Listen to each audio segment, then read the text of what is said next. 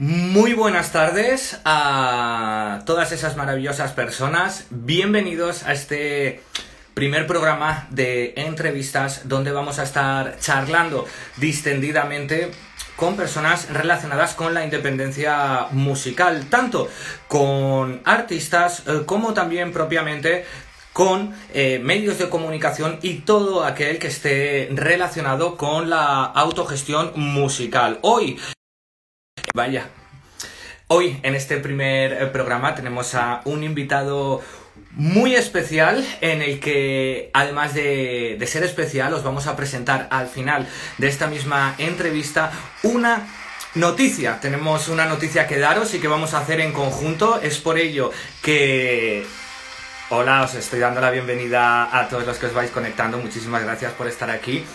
Y bueno, es por ello que forma parte de el primer invitado de esta serie de entrevistas, donde estaremos realizando una entrevista semanal eh, todos y cada uno de los martes de la semana a las 7 de la tarde, hora española. Como hoy es eh, la inauguración de este programa que además los que no podáis verlo en directo lo publicaré también en Instagram TV para que podáis disfrutarlo en diferido y me gustaría preguntar mmm, si se ve y se escucha correctamente ya que mmm, antes de presentar a nuestro invitado también en este primer programa de sorpresas os voy a poner un single, un single que tengo aquí listo y preparado mío eh, para que, bueno, para que me deis eh, vuestra opinión, eh, pero os digo que esto es solamente la guinda de lo que realmente hoy tenemos preparado, ya que no sería esa la noticia. Entonces, si alguien por favor me puede confirmar que se escucha y se ve correctamente, os lo agradecería y así podemos, bueno, pues ir comenzando. He encendido aquí unas luces que tengo detrás, algún día en algún alguna entrevista, os enseñaré el set. Entonces, si alguien me puede, por favor, confirmar que se ve y se escucha bien, eh, le estaría muy agradecido. La duración de este programa, pues bueno, no tiene una duración concreta, así que os invito a que toméis asiento, a que os pongáis cómodo, estáis en vuestra casa, he visto por allí al fondo hay unas butacas libres, así que os invito a que incluso os toméis algo con nosotros en esta charla. Yo estoy bebiendo un poquito de agua. Y bueno, os voy a dar la bienvenida con esta nueva canción a la cual podéis ir eh, opinando y seguidamente daremos paso a nuestro primer invitado recordando que tenemos una noticia especial que dar. Gracias Juan y gracias eh, Harley por confirmarme que se ve y se escucha correctamente. Así que os voy a poner esto y me gustaría saber, pues, vuestra opinión. Muchas gracias, Rapagua. Ya está por ahí nuestro invitado atento a que a entrar en directo con nosotros. Y bueno, pues os pongo ahí. Hola Ismaelo, bienvenido, estás en tu casa. A ver qué os parece esta nueva canción que no tiene fecha de salida.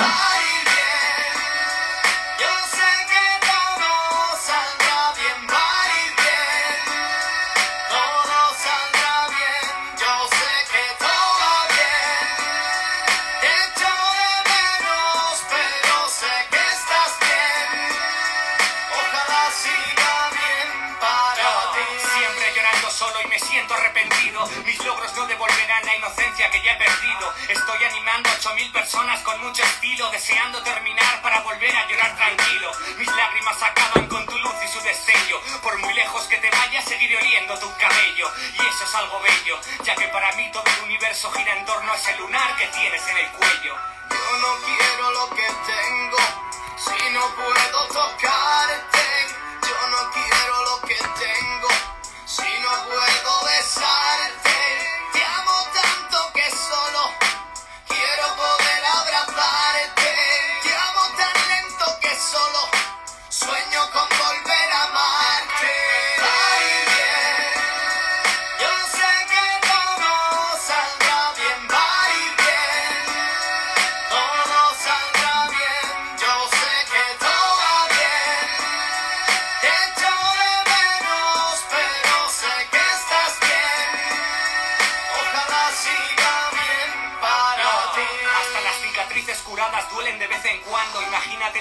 abiertas, siguen sangrando. Llorando como un niño y escribiendo como un hombre. Busca la canción y encuentra el dolor que esconde. Mi compromiso es eterno y lo entrego con garantía. Un pacto tan sagrado es algo que yo nunca rompería. Amigo, no lo entenderías.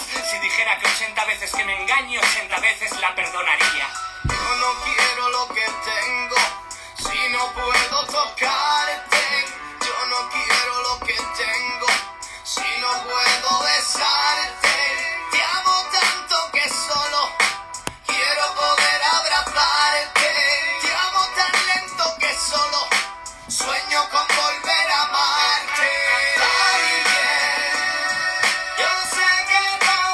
Bueno, pues ahí estaría. Eh, ¿Qué tal? ¿Os ha gustado? Eh, uno de los singles que tenemos ahí listos para, para lanzar. Espero que sí, que os haya gustado y en cualquier caso me podéis dejar vuestra opinión. Era un pequeño detalle, un pequeño gesto que quería tener con, con esas personas que están conectadas aquí en el directo acompañándonos. Eh, veo por ahí algún me gusta, así que entiendo que a alguien le ha gustado. Se lo agradezco. Y muchas gracias, Juan. Me alegro. Hola, María José, bienvenida. Tienes un sitio al fondo, justo a la derecha. Puedes sentarte. Te estábamos esperando. Y bueno, ahora estáis escuchando de fondo al artista, al artista invitado que nos va a acompañar. Él es eh, Rapawa. Eh, como os decía, para todos aquellos que se acaban de incorporar, hoy inauguramos un programa de entrevistas semanales donde vamos a estar entrevistando todas y cada una de las semanas a alguien relacionado con la independencia musical para poder eh, nutrirnos unos de otros y también, por qué no decirlo, ayudar a otros artistas. Para los que no conozcáis a nuestro primer invitado de hoy, a Rapawa, eh, bueno, Carlos, eh, muchas gracias, saludos desde España para ti, me alegro que nos estés viendo desde Perú, muchas gracias. Y bueno, os voy a hacer una pequeña descripción, unas líneas que el propio Rapawa eh, me ha pasado. Eh, su nombre es Rafael eh, de Juan, más conocido como Rapawa en el mundo del espectáculo y de la música. Según él, se considera sobre todo alguien que hace canciones. En lo demás, se considera un aprendiz de todo y maestro de nada. Una muy buena manera de describirse a sí mismo. Además, también se define como pintor de brocha gorda, vitalista, optimista y amante de la naturaleza y los animales. Bienvenido, Rapawa. Eh, creo que estás por ahí. Puedes solicitar unirte mm, a este. A ver si está por ahí. Nuestro amigo Rapawa, nuestro primer invitado. Voy a probar a ver si le puedo invitar yo por aquí. Ahí está. ¿Estás por ahí? Estamos esperando su respuesta y ahora sí lo tenemos ya. Está conectando. Hola, Muy buenas tardes. ¿qué tal? ¿Cómo estás? ¿Qué tal? ¿Cómo estás? Bienvenido a tu casa. Muchas gracias. Bueno, pues eres el primer invitado. Te hemos eh, presentado con las líneas que nos habías hecho llegar, pero eh, bueno, eh, ¿quién es Rapaua? Eh, creo que sería una buena manera de empezar, ¿no? Bueno, Rapaguá realmente es aquel que yo quiero llegar a ser, ¿no? Para mí es como un alter ego. Digamos que este nombre artístico lo tengo ya bastantes años, en diferentes formaciones, y hace pues cosa de cuatro años eh, pues me lancé a, en solitario, digamos, ¿no? Siempre he estado en bandas, he sido guitarrista de, de varias bandas, y, y para mí significa no solo en lo musical, sino en, en todo en la vida, ¿no? Es algo a, a lo que aspiro, ¿no? Pues a ser mejor músico, mejor compositor, mejor persona. Y para mí eso, eso es lo que es Rapaguá. Tiene- Es el resultado también de, de todos los años anteriores. ¿no? Vale. ¿Tiene un origen eh, esa palabra? ¿Es alguna palabra traducida de algún otro idioma? ¿La has creado tú?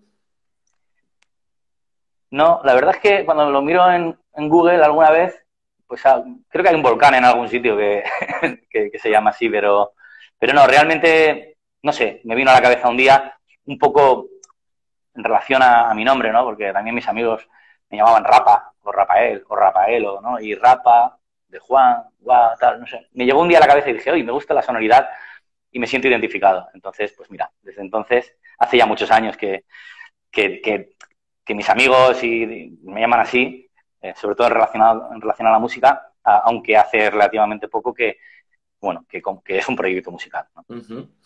Muy bien, y decías que has estado en varios grupos, en varias bandas, eh, mencionabas la palabra de como guitarrista. ¿En alguna de esas bandas has estado también como vocalista, que es un poco la carrera que actualmente estás emprendiendo en solitario?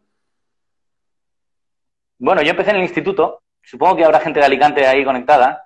Yo, yo estudiaba en el Jorge Juan y, y ahí hice mi primer grupo pues con 15, 16 años y ahí estaba empezando a tocar la guitarra. Y me junté con un compañero de clase y su primo y, y empecé como vocalista realmente. Pues eso, de adolescente, mi primera... También me acompañaba la guitarra, pero vamos, no era la guitarra principal. Empecé cantando, ¿no? Que es una cosa que me ha gustado siempre. Pero a partir de ahí, pues mira, caí en otros grupos, pues también en Alicante, pues ya en la época de la universidad, en que, pues bueno, había un vocalista, pues yo empecé a hacer más punteos y me hice más guitarrista, digamos. Eso un poco a nivel amateur total, ¿no? Y luego más tarde me fui a estudiar a Madrid y allí me junté con un dúo de hermanos alicantinos de mi propio instituto de, Alicante que vivían en Madrid y lo mismo, cantaban como Los Ángeles y pues entonces ya me especialicé más en la guitarra, ¿no? También hacía coros y tal, pero hacíamos canciones los tres, componíamos los tres, y ahí realmente pues es como más eh, he sido guitarrista. Decir también que con ese grupo tuvimos la suerte de firmar contratos discográficos de esos que ya no hay, ¿no? Con, con discográficas, en, en este caso con Antena 3 y con Warner y tal. Y se llamaba Lea el grupo y sonamos pues en las radiofórmulas, en los 40 y todo eso. Y la verdad es que nos dio, a mí particularmente, pues mucha experiencia, muchas alegrías, la posibilidad de viajar y tocar giras nacionales y... Pero vamos, que como vocalista, hasta, o sea, fue al principio de mi carrera y ahora, entre medias eso, eh, guitarrista. Muy bien, oye, no, no has perdido el tiempo, desde luego. Eh, un poco más adelante charlaremos sobre esa experiencia discográfica. Estoy seguro que hay mucha gente aquí que le interesa eh, esa información que nos puedas dar. Dices que te fuiste a estudiar a Madrid. Eh, yo te preguntaba, ¿esta, ¿ese estudio estaba relacionado con la música o eran unos estudios académicos de otro tipo? La verdad es que no. Yo estudié sociología en Alicante, en la Universidad de Alicante, y al terminar, con 22 años, mmm, me interesaba el tema de la cooperación, la ayuda internacional, la lucha contra la pobreza y todo esto. Y bueno, hablando con un profesor mío de aquí, me recomendó un máster que había allí en Madrid. Previamente me fui a Santander a, hacer un curso de verano también para tantear y, y nada, me decidí y, y, me fui a estudiar lo mío. Yo, hasta ese momento, eh, la música había sido siempre pues como un hobby, una ilusión, un, uno siempre quiere ¿no? poder vivir de ello, pero bueno, siempre pues sigues con tus estudios y tal. Y, y nada, pero fue allí viviendo en Madrid cuando pues los alicantinos nos juntamos bastante, ¿no? Como en todas partes, los que son de un mismo lugar se conocen un poco, aunque sea, y, a, y ahí es como realmente me metí en este dúo que, eh, que, bueno, que al final dejamos todos los trabajos, nos pusimos a, a muerte y tuvimos la suerte de firmar un contrato mm. y poder vivir finalmente, aunque fueron dos o tres años, pero bueno, que nos quiten lo bailado. Vale. ¿De qué año estamos hablando mm, de ese fichaje por, por ese sello discográfico? A ver, pues yo creo que sería 2004 o 2005. Es decir, en aquel entonces mmm, se vendían los discos en formato físico, Rafa. Se seguían vendiendo. Sí, todavía, todavía, sí, sí, sí, sí, todavía se vendían en formato físico y no sé, no sé realmente cuándo, en qué año empezó a cambiar la cosa, pero digamos, también te digo que era que esos, esos discos fueron como, o por lo menos esa experiencia como ya la, el declive o, o, la decadencia del sistema anterior, ¿vale? Digamos que entramos como en, como en un momento en que ya la cosa se estaba... La o sea, ¿no? Ya a partir de ahí se, se, dejó de apostar. Digamos que ahora ya sabes, bueno, sabes tú mejor que nadie, que bueno, pues las compañías sí, a lo mejor te sacan un disco, pero se basan en el número de seguidores, de visualizaciones. Nosotros no teníamos ni seguidores ni visualizaciones, sí, teníamos seguidores en Madrid, porque tocábamos en Los Garitos, en todos, también en Alicante, pero no éramos un grupo, claro, tampoco tenía, teníamos YouTube, ni teníamos Facebook, yo creo que, que, estaba por ahí saliendo, supongo que existía ya, pero vamos, mm, igual no existía. Entonces apostaron porque lo escucharon y dijeron, hostia, esto mola, tal. Y eso yo creo que ya hace mucho que no se, que no se hace. Claro, porque dentro de lo que tú me estás diciendo, quizá la lectura que yo saco y la gente que nos está viendo es un poco, en vuestro caso, apostaron por vosotros eh, por el talento y quizá desde tu visión ahora de, lo que apuestan es de los seguidores, de las cifras y de los números. Es decir, eh, como que el talento pasa a un segundo plano y lo que importa es eso, ¿no? Porque al fin y al cabo el apostar por alguien solamente por talento es una apuesta arriesgada, ya de por sí, porque tienes que invertir en publicidad. Es decir, ¿cómo hizo ese sello discográfico para mostrar vuestro talento o qué ventajas eh, y desventajas tú crees que hay en un sello discográfico como ese a autogestionarse individualmente, de manera independiente? Hombre, un sello discográfico lo que tiene, o lo que tenía, por lo menos antes, es mucha pasta, ¿no? En este caso, eh, como era Antena 3, el sello, aunque no era quien distribuía ni quien hacía la promoción, pero era quien, quien compró el producto. Ellos lo que tenían claramente era una televisión. Entonces, eh, pues claro, mm, nos podían poner, eh, fuimos, luego fuimos a otras televisiones, a televisión española y a otros sitios, pero en un principio pues no sé si nos colaron en, el diario de Patricia, en la cabecera, eh, yo qué sé, no, no, recuerdo muy bien, pero ya por ese lado tenían una, una, promoción importante que valdría mucho dinero si no fuera porque era una autopromoción en este caso. Y luego también quien distribuyera Droga Atlantic o Warner, que viene a ser lo mismo, y ellos sí se ocupaban eh, pues de, de, meterlo en las radios, que también entramos en los 40 principales, de hecho tuvo bastante buena acogida, ¿no? Sacamos dos singles y estuvieron seis meses cada uno en, en, en, lista, o sea que estuvo, también hicimos giras promocionales tocando acústicos por toda España, o sea, esa promoción ya la hacía la otra compañía, pues se gastaba un dinero durante unas semanas y tú ibas a todas las radios de, pues si te ibas al País Vasco, pues ibas, llegabas a Bilbao, eh, entrevista, radio, entre, no sé qué, una revista, pim pam pum, por la tarde concierto en, un garito, eran cosas acústicas, no muy grandes. Al día siguiente te cogías el coche y te ibas a San, a San Sebastián, lo mismo. Y a veces eran de tres días, jueves, viernes, sábado. Y luego, pum, para Madrid otra vez. Entonces, bueno, quieras que no, a un nivel nacional estaba la tele, en este caso, y luego en cada lugar a los que íbamos, pues, se, pues bueno, se, se, se metía caña, ¿no? Y también, y, y hacías entrevistas, o ibas a televisiones de las comunidades, de Galicia, o yo qué sé.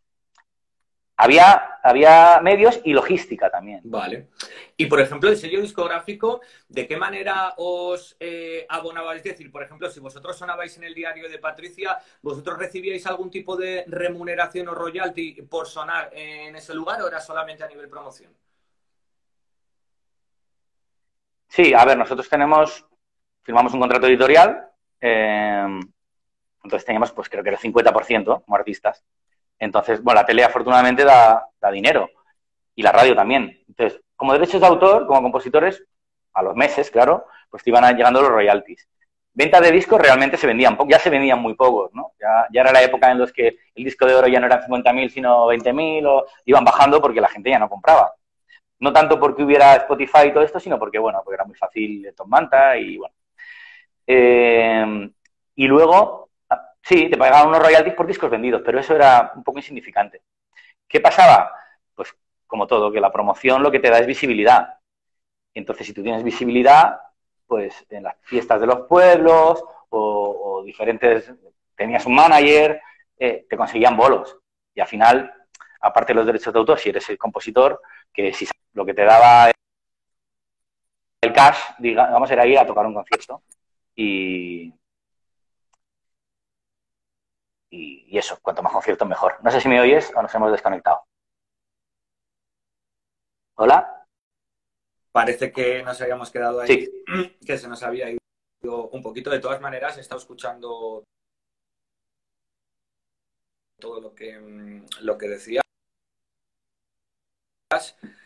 Eh, Rafa, ¿estás ahí? ¿Me oyes? Te oigo un poco cortado. A ver, continúa.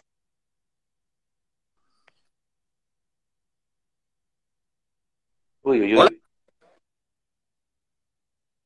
Ahora te me quedas congelado. Uno, dos, tres, cuatro. Vale. ¿En qué momento? Eh... Sí, un poco cortado, pero mejor ahora. Sí, mejor a mí ahora. me pasa lo mismo contigo. Y eso que estamos tirando por aquí de 4G. Vale. La imagen un poco congelada, pero la voz mejor. Vale, a ver si va pillándonos ahí la conexión mm, y podemos continuar con esta primera entrevista. Bien, mejor, ¿Mejor? ahora. Volvemos a esta- estabilizar la conexión. Correcto. Vale. Te quería preguntar, eh, Rafa, em, para no hacer, meternos mucho más a fondo con este asunto, eh, ¿cuál fue el motivo de que terminarais con ese sello discográfico? Bueno, nosotros en esa época lo que hacíamos era dejar maquetas a diestro y siniestro, a todas, en todas partes.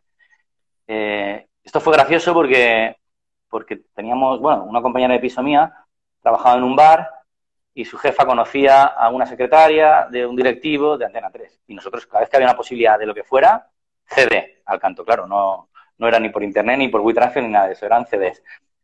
Y resulta que este señor, eh, pues lo cogió y se fue a Italia, no, perdón, se fue a Francia, era italiano, pero se fue a Francia con sus hijas y con su mujer en el coche y se ve que lo puso.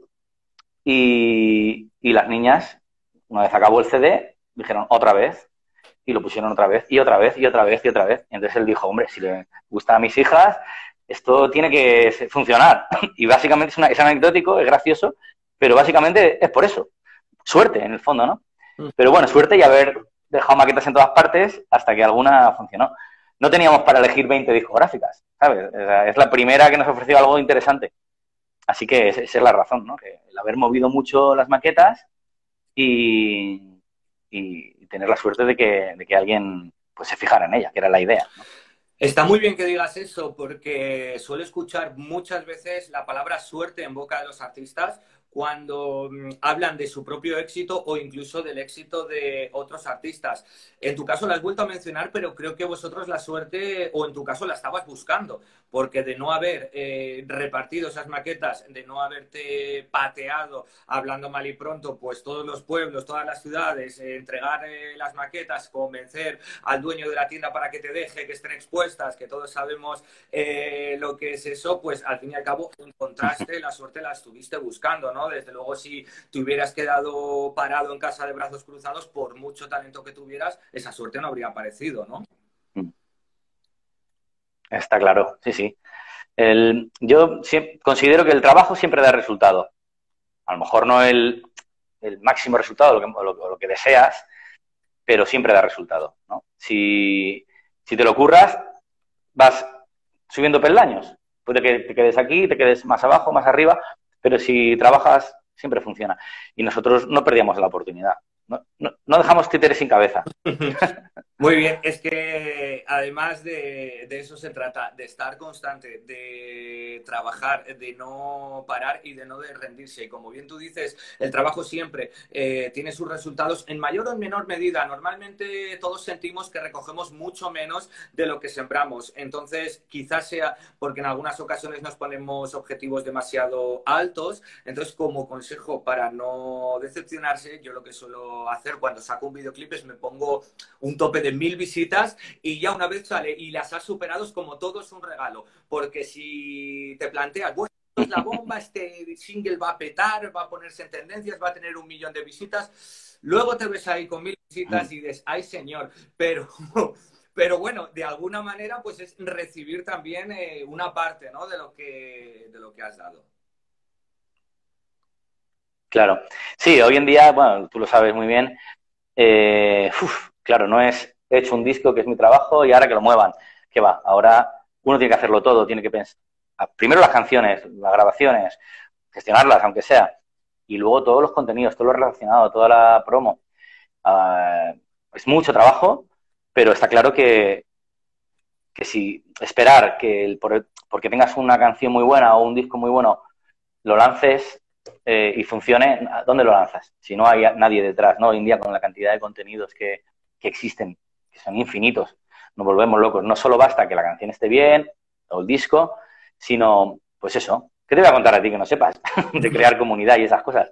Pero los artistas normalmente somos más de crear contenido, ¿no? Sobre todo el que sea, aunque sean videoclips también.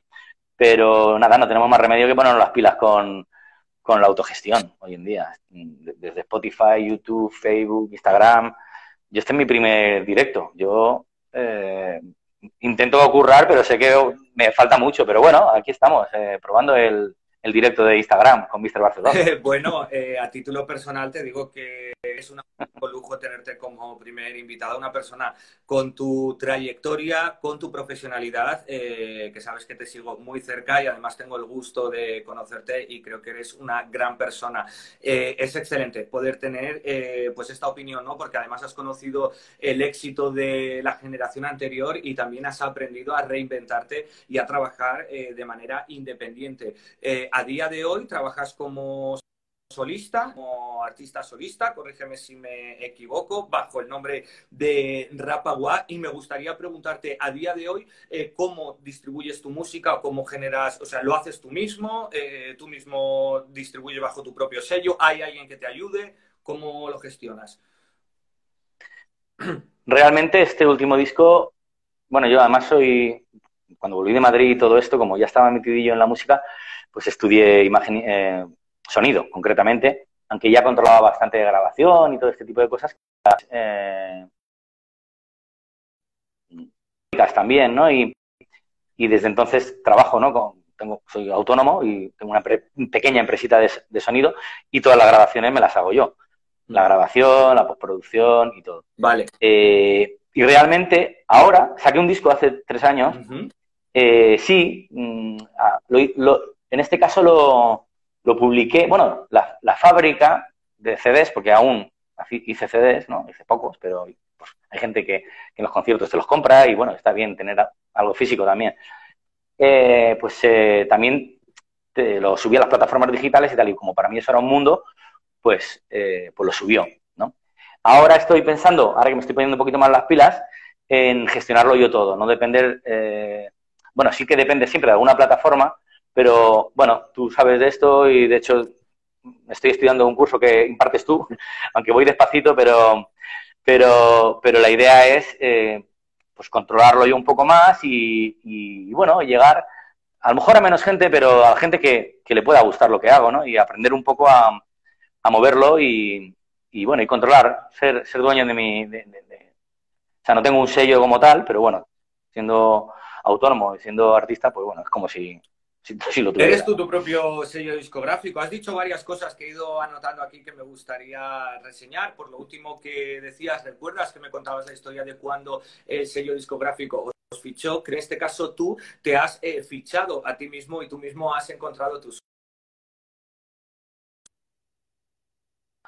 Correcto.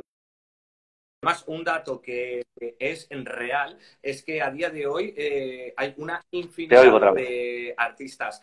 Vale.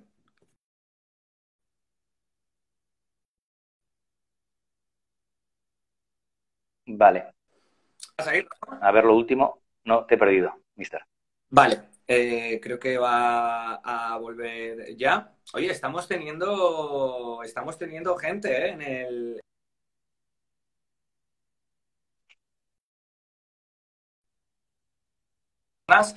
Eh, bueno, ahora sí. Te oigo. ¿Sí? Sí, a veces se corta un poco, pero de momento creo que te oigo bien. Perfecto. Eh, bueno, estaba estaba comentando eh, que a día de hoy hay muchos artistas miles de euros eh, de manera independiente, porque bueno, el cambio generacional de lo físico a lo digital sí es cierto que ha tenido unas ventajas y unas desventajas y considero que hoy en día cualquier artista puede tener acceso a publicar y vender su música de manera independiente. Y no solo eso, hay una estadística que me llama mucho la atención y es que a día de hoy estamos en el punto de la historia de la humanidad donde más música se consume, porque claro, es muy fácil acceder a ella, encontrar músicos, nichos, eh, pues eh, que te gusten saliendo de lo normal, ¿no? De la música comercial que escuchamos en la radio, lo que intentan vendernos constantemente. Entonces también podríamos verlo como tierra de oportunidades. Una de las cosas que también me ha llamado mucho la atención atención que decías y que me gustaría comentar es que hiciste una tirada de tu último disco, el que sacaste hace tres años, el cual eh, vamos a aprovechar a invitar a nuestros espectadores a que pasen, lo redescubran, lo disfruten, lo tienes en Spotify, si no me equivoco, y pueden encontrarte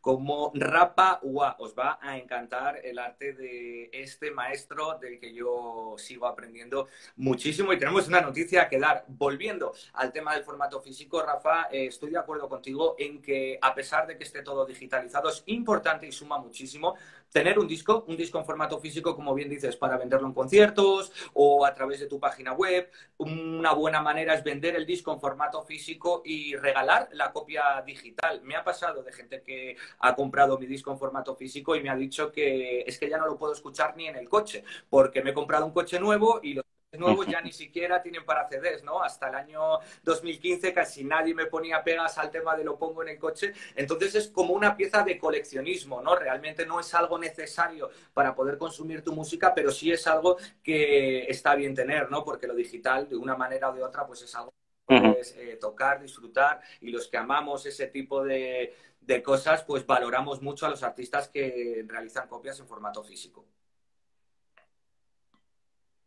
Sí, es cierto.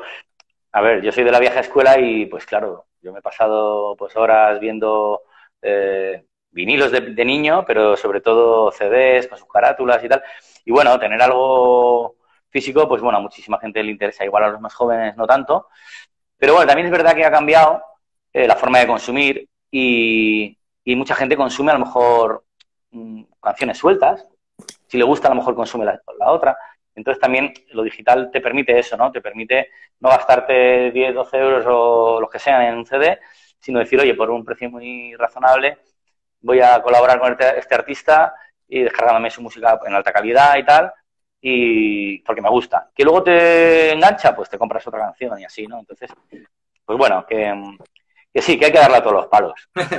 Así es. Había otra cosa que comentabas que me llamaba la, atención y es que decías que además de ser autónomo, eh, eh, tienes tu propia empresa de sonido y que tú mismo te grababas eh, tus canciones. Vale, vamos a ir por partes. Tienes una empresa de sonido para que la gente nos entienda a qué se dedica en concreto esa empresa de sonido, porque pueden confundirlo con estudio de grabación y creo que no es del todo así. No, realmente digamos que el 90% de nuestro trabajo es eh, eh, conciertos o, u otro tipo de eventos, ¿no? También hacemos teatro, hacemos sonido e iluminación, ¿vale? Somos dos socios. Entonces, digamos que la mayor parte del trabajo es eh, de directo, ¿vale? Espectáculos, conciertos, también puede haber conferencias, proyecciones, pero vamos, lo que más nos gusta, la música en directo, ¿no? Yo siempre he grabado desde hace muchísimos años y también tenemos, hacemos de vez en cuando videoclips en directo, es decir, con grabación multipista, no en un estudio cerrado, con cabina y tal, pista por pista, sino en directo por pistas, de manera que luego se pueda pues, producir, ¿no? Eso es un poquito también lo que hacemos por diferenciarnos y porque la gente también necesita, los grupos y los artistas, tener algo de lo que hacen en directo, porque para que les contraten en los sitios, un disco no es lo mismo que, que te vean que te oigan y que te vean en directo, ¿no? Entonces, pues bueno, al grabarlo por multipista, siempre la postproducción, pues te saca una calidad muy buena de sonido, ¿no? y, por otro lado, tienes contenidos para tus redes sociales y para mostrar no solo a los fans, sino también a, quien pueda querer contratarte para un directo, ¿no? Entonces eso también lo hacemos, aunque no es nuestro principal, en este momento no es nuestra principal eh, tarea, digamos. Es genial porque te estoy escuchando hablar y digo, de verdad, eres justo el típico estereotipo de lo que intento transmitir en las cosas, porque fijaos, eh, a todos los que estáis escuchando a Rapagua, que es una manera de vivir de la música sin vivir de la música, porque, bueno, al fin y al cabo, eh, pues independientemente del dinero que generes con tu música o con lo que estés ganando de manera independiente, además has conseguido hacer un formato de vida en el que te pasas 24 horas viviendo en la música ya sea o haciendo tus propias canciones o generando ingresos, como bien dices, con tu empresa de sonido, haciendo de alguna manera es poder vivir de tu pasión. Es lo que yo intento transmitirle a mucha de la gente que me contacta conmigo sobre la independencia musical, de que seguro que sabes hacer algo, tienes un talento, puedes especializarte en algo que esté relacionado con la música o el arte al que te dediques y poder vivir de ello eh, pues de una manera eh, digna. Así que me gustaría que tomaran ejemplo de esto que haces, que conozcan tu trabajo, incluso, ¿por qué no decirlo, eh, tu empresa o te contacten si están interesados? oye, yo quiero uno de esos videoclips ahí a pie de calle. otra cosa Hombre, pues claro. has mencionado varias veces a lo largo de la entrevista, sobre todo en estas últimas preguntas, es el tema de contenido diario, de que vas comentando maneras y formas de ir generando generando contenido porque vivimos un mundo de, comida rápida, ¿no? De que si desapareces, tú sabes que creo que en esto coincidirás conmigo, antes un artista, los grandes, eh, grababan un disco, mm, hacían una gira eh, y desaparecían dos años. Un año de vacaciones y otro para grabar otro disco y volver a repetir ese formato. No sé si estás de acuerdo en que ahora un artista, si saca un disco y desaparece un año, eh, poco o nadie se va a acordar ¿no? ¿Qué opinas eh, respecto a eso? Por eso los singles, ¿no? De estar lanzando singles de manera constante. Sí, yo, hombre, si hay alguien súper consagrado, pues un Julio Iglesias o alguien así, pues si saca un disco cada tres años, pues seguirán comprándoselo sus seguidores, ¿no? Y también le seguirán dando bombo las televisiones, los medios de, comunicación, etcétera. Pero a día de hoy, la gente que empieza, o, no tanto, que lleva ya tiempo, yo creo que sí, creo que, hay que generar a ver, yo soy partidario de generar contenidos, al menos algunos contenidos de calidad. Cuando digo calidad, me refiero, a mí personalmente me gusta, pues en cada disco por lo menos hacer un videoclip, si es posible dos, mm, no sé, pues con profesionales, ¿no? Porque luego, claro que hay que hacer vídeos en casa. Yo me he pasado la cuarentena, que me ha venido bien para soltarme un poco, haciendo vídeos de todo tipo, eh, musicales, pantalla partida, eh, tocando yo diferentes instrumentos y montándolo después, y me lo pasa muy bien. Y creo que es una forma también creativa, ¿no? De, dar salida a tus canciones, porque, porque bueno, pues yo tengo muchas canciones y microcanciones y hago un poco de todo, ¿no? Pero ahora, por ejemplo, que quiero sacar, no sé si lo hemos hablado, que, pronto eh, sacaré el primer single de lo que va a ser el nuevo disco. Y volviendo a tu pregunta, eh, no quiero sacar el disco de golpe. Entre otras cosas porque es muchísimo trabajo, muchísimo esfuerzo entonces, aunque ya está prácticamente todo grabado, eh, voy a sacar un primer single con su videoclip que está ya grabado. Y cuando pueda, y lo pueda compaginar con mi trabajo y con todo, pues sacar el segundo. ¿Sabes? No me voy a agobiar de, ay, saco un disco. No. Voy a, sacar un single, iré haciendo mis, contenidos también más amateur o más caseros, eh, porque me gusta hacerlos y porque creo que a la gente también le gusta verlos. Pero, pero sí, compaginando las dos cosas, ¿no? Algo más de calidad o más producido, por decirlo de alguna manera, como puede ser un disco, o canciones sueltas, pero bien producidas, y cosas un poquito más naturales, con el mejor sonido posible, la, mejor imagen posible, etcétera, pero pues eso, más, eh, más del día a día.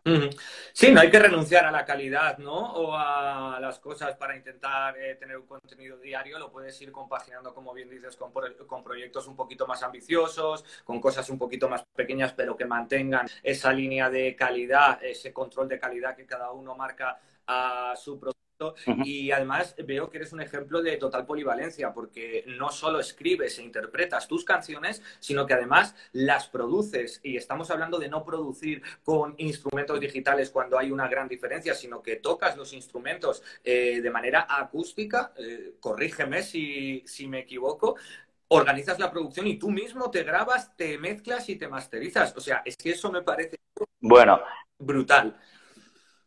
En, los, en los vídeos más domésticos, por ejemplo, sí, puedo tocar bajo, puedo tocar diferentes instrumentos.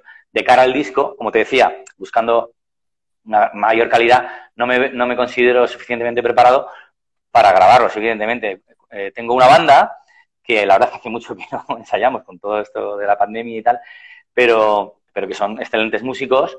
Tengo aquí con Martínez a la batería, Ángel García a la guitarra, Gonzalo Montoro al bajo, y claro, no hay, no hay color yo puedo, para mis vídeos tocados todo por mí, para algo más casero, sí, lo puedo, tocar lo que, lo que haga falta, también el teclado, eh, bajo, percusión, armónica, lo que quieras.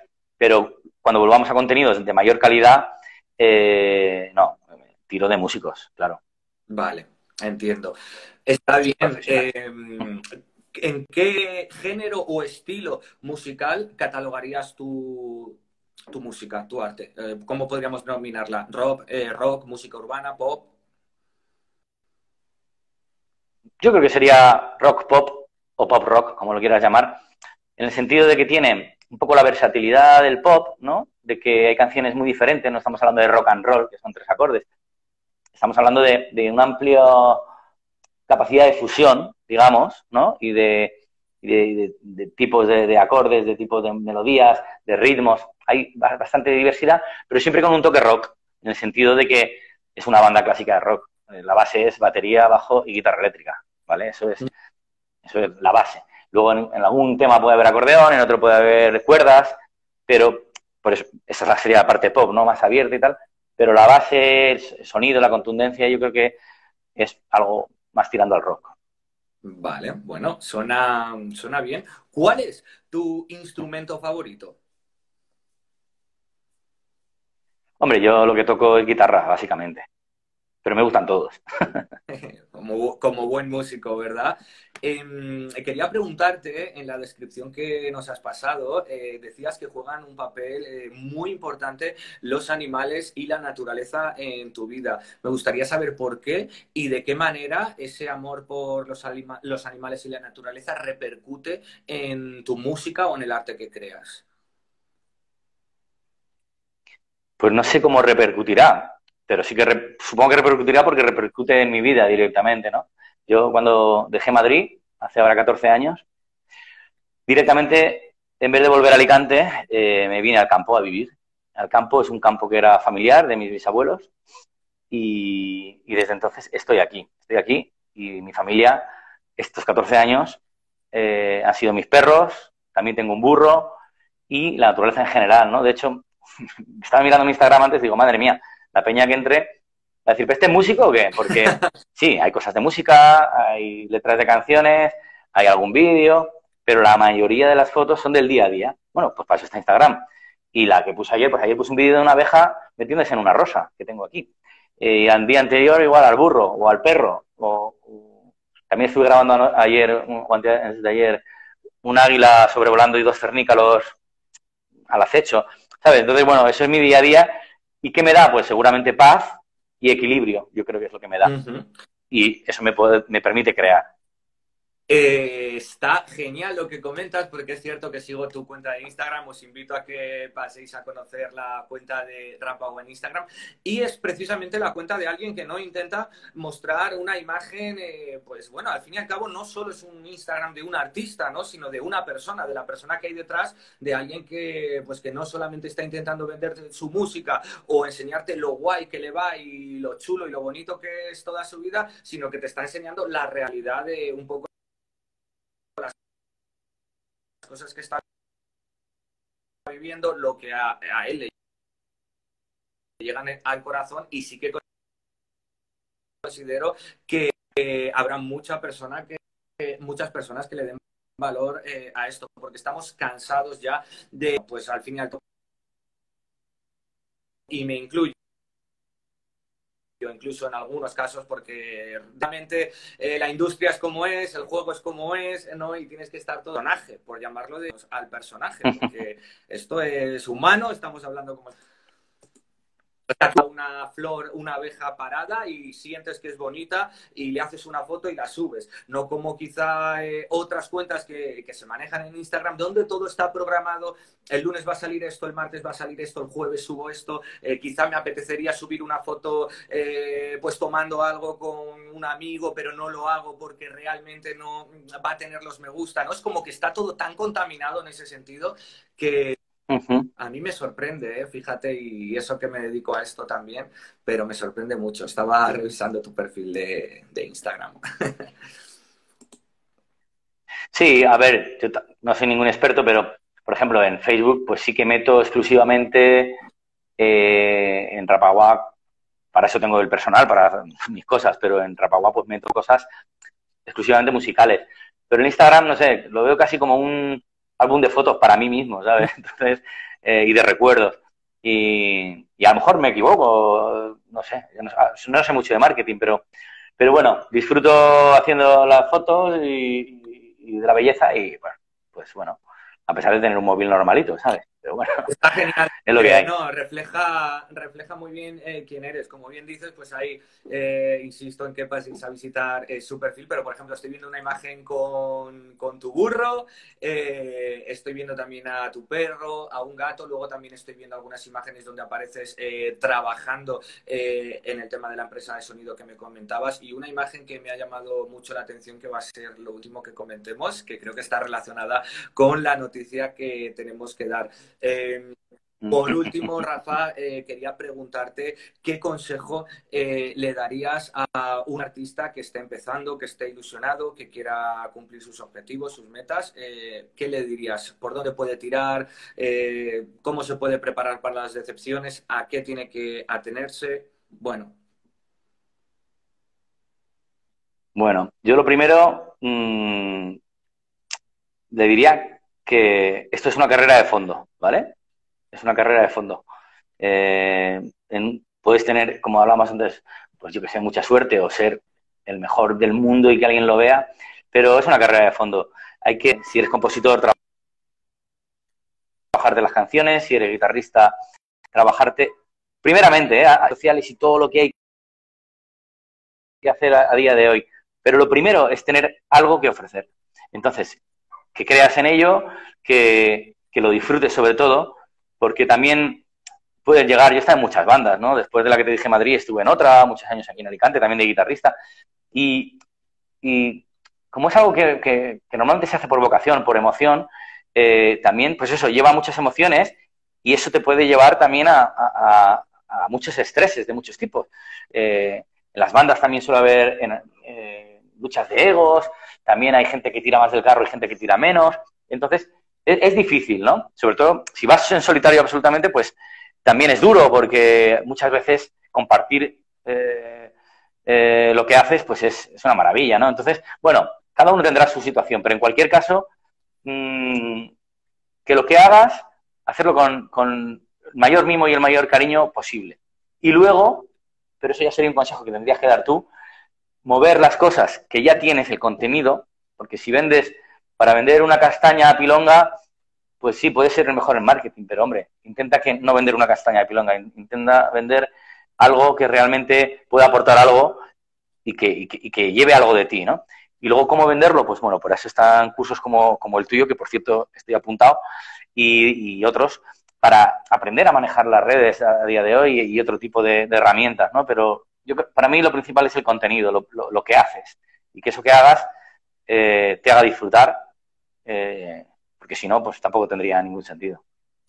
Es genial lo que dices porque coincido absolutamente en, todo. A veces no cuesta tanto hacer las cosas bien, ¿verdad? Eh, ponerle ese cariño y ese mimo del que tú hablas y hacer algo bien, independientemente de que haya marketing o no haya. O sea, creo que eso ya eh, juega eh, a un lado, ¿no? Porque si algo es bueno, funcionar. Uh -huh. Y si es malo, por mucho marketing o muchas cosas que le pongas, pues realmente tampoco va a llegar a ningún sitio. Y encima es tirar piedras a tu propio tejado. Y otra cosa que, que me gustaría uh -huh. reseñar también es que van a llevarse decepciones, van a haber mucho esfuerzo, van a descubrir que cuando se enfrenten a todo esto de verdad hay más trabajo del que parece a simple vista, pero hablabas de un aplauso, hablabas de algunas uh -huh. sensaciones de que hay cosas que no tienen precio, ¿verdad? Y que alguien te diga, oye, tu canción me ha llegado al corazón, o os he visto en directo y lo que habéis hecho me ha parecido increíble, pues ¿qué dinero puede pagarte eso, no? Quizás yo creo que por eso nos dedicamos a esto, ¿no?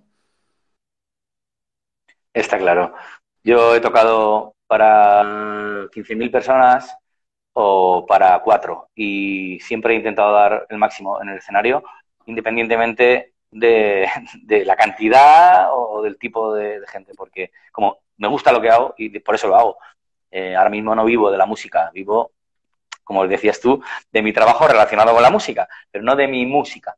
Pero eso no nunca ha sido un, un, un impedimento para seguir haciendo música y moviendo la música y creando vídeos y, y, y queriendo tocar en directo. Uh -huh. De hecho, pasé de, de, tener manager, road manager, en una época, ¿no? como te contaba antes, eh, técnico de sonido, backliners, a volver a cargar el ampli en la furgo y a volver a descargarlo y a, y hacer un concierto en un garito y, lo seguiré haciendo pues mientras tenga ganas de hacerlo. Me quito el sombrero, caballero, ante esas palabras y, insisto y recalco absolutamente todo lo que dices. De verdad que compartiendo con nosotros te lo agradezco en nombre de lo propio también. De verdad que es un auténtico lujo.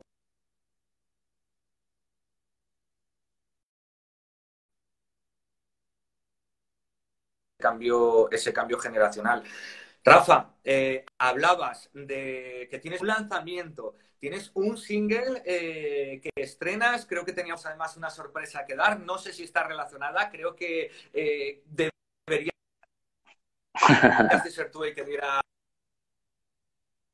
esta noticia, así que bueno, va un dato fuerte, ¿no? De, del día. Se me co- Sí. A estabilizar la A ver. presión.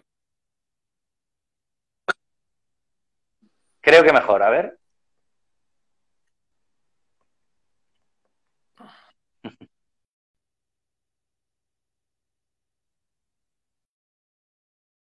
Está, mm, ya lo va a estar cogiendo enseguida. Creo, Nos decían por ahí antes.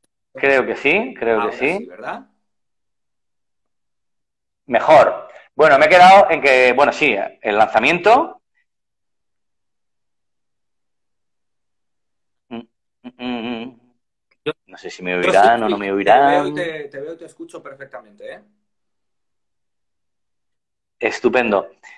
Pues eso, que me he propuesto, bueno, lo quería hacer antes de la pandemia, pero con todo lo que ha pasado, pues tengo mi nuevo disco prácticamente terminado y como decía antes, voy a lanzar single a single y el primer single eh, lo lanzaremos el mes que viene y tiene ya su videoclip y tiene una colaboración muy especial eh, en ese single, un tal Mr. Barceló Vaya, rapeando bueno, sorpresa. y fusionando mi música, pues esa es la sorpresa. Y, y nada, y espero que, bueno, iremos creando contenidos, ¿verdad? Y, y avisando a la gente de que lo vamos a, la- a sacar, que estén pendientes, que les va a gustar, yo creo, el tema, creo que es un buen tema. Y, y el vídeo está, tiene su historia, eh, y no sé, eh, tú lo has visto, tú sabrás Vale. Eh, Has dicho que qué sale decirle de aquí a los compañeros. La fecha no, no se puede decir aún, eh, o sí, eh, sabemos que sale en noviembre.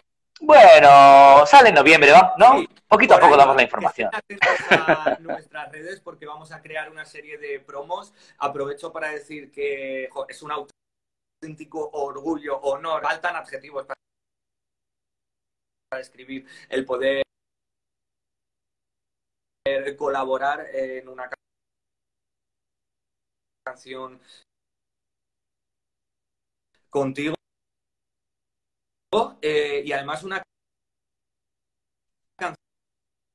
canción que como bien dices tiene mu- muchísimo trasfondo. Es una canción que además demuestra también tu independencia eh, musical a muchos niveles. Tocas instrumentos y la edición del propio videoclip, por supuesto. Eh, QPB, que ha hecho un trabajo excelente, muy original. eh, muchos de los planos, muchas de las cosas que se ven, que no quiero hacer spoiler y que iremos hablando a lo largo de estas semanas, estos días antes de que salga. Bueno, yo creo que va a ser una auténtica bomba, un sueño cumplido ya, ya lo es. Eh, además, sabes que hemos utilizado a personas eh, que representan también eh, pues, los valores o un poco lo que queremos eh, transmitir en cada uno de los casos. Y qué decirte, que lo tenemos ahí, familia, que os estamos anunciando un nuevo single para el mes que viene en el que colaboro con Rapagua, eh, su primer single de su último disco que va a lanzar y que irá sacando singles eh, habitualmente. Él irá poniendo las fechas, él irá poniendo un poco los tiempos, así que os invito a, que descubran tu música, a que te descubran. Ya tienen material para los que no te conozcan para escuchar, porque tienes muchas cosas subidas a plataformas eh, digitales. Y bueno, Rafa, mira, nos mandan saludos desde Perú. Muchas gracias, Alonso. Atento a, ese nuevo single de Rapagua en el que tengo el gusto de colaborar. Y poco más por mi parte, creo que ha sido algo excelente. No sé, ¿cómo te has sentido? ¿Todo bien? Eh, ¿A gusto? Pues hombre, de maravilla. Eh, siempre es mejor en una terracita tomando un café pero verte me refiero, pero bueno, así tenemos la posibilidad de haber visto unos cuantos amigos eh, y mira, yo estrenarme en un directo en Instagram, que no lo había hecho nunca. Así que un placer, un placer que me hayas invitado y nada, darte las gracias y saludar a toda la gente que se ha conectado y, nada, que espero que, que les guste, si me conocían, que les guste lo que hago YouTube, Facebook, ahí hay más música. En Instagram ya hemos dicho que más animalicos, que también son muy bonitos. y, nada, y que espero, espero que estemos conectados y vernos pronto. Y, nada, y que enhorabuena por, por inaugurar tú también y por invitarme, muchas gracias, a esta nueva programa de entrevistas. Así es, pues muchísimas gracias a ti, Rafa. Ha sido un auténtico lujo. Eh, vamos a estar todos pendientes de tus cositas. Puedes abandonar el directo cuando quieras, porque estás en tu casa y de verdad un auténtico. Me voy, me voy. Eh, de verdad, muchas gracias, Rafa Eh, os invito a todo el mundo a que estéis pendientes de su música de su arte, plataformas digitales. No os lo perdáis, os va a encantar. Y recordando que el mes que viene lanza un nuevo single en el que tengo el gusto, el honor de poder colaborar. Eh, me encanta la canción. Os vamos a ir adelantando algunas promos y algunas cositas a lo largo de eh, estos próximos días, estas próximas semanas hasta noviembre que salga eh, el single el single con videoclip además. Y bueno, quiero para agradecer eh, de todo corazón a todas esas personas que me han acompañado en este directo, en el que ha sido la primera vez, eh, la primera entrevista, la primera de otras muchas que vamos a estar publicando. Eh, voy a tener a un invitado semanal hablando de la independencia musical, a cómo gestionarnos. Hoy hemos podido disfrutar de Rapagua, un auténtico profesional que ha podido vivir el cambio generacional Eh, ha vivido el éxito de formar parte de un sello discográfico, una compañía discográfica, vender discos, hacer giras, eh, como él decía, actuar delante de 14.000 personas, pero también estamos viendo cómo ha sabido adaptarse a la actualidad musical, cómo ha sabido eh, convertirse en su propio sello discográfico. Rafa, bueno, cogió el curso eh, de Escuela de Autogestión Musical, lo podéis encontrar en escuelaautogestionmusical.com. Es un curso eh, que he creado durante muchos meses, he invertido mucho tiempo en generar ese contenido y es el típico curso que a mí me hubiera gustado eh, recibir. Es un curso formado por cinco módulos eh, cada uno de los módulos, diferentes lecciones que podéis ir eh, dejando marcadas, podéis dar vuestra opinión, además tenéis acceso directo conmigo, eh, tenemos soporte para cualquier duda que podáis tener, os hago un seguimiento personalizado y un contacto directo con absolutamente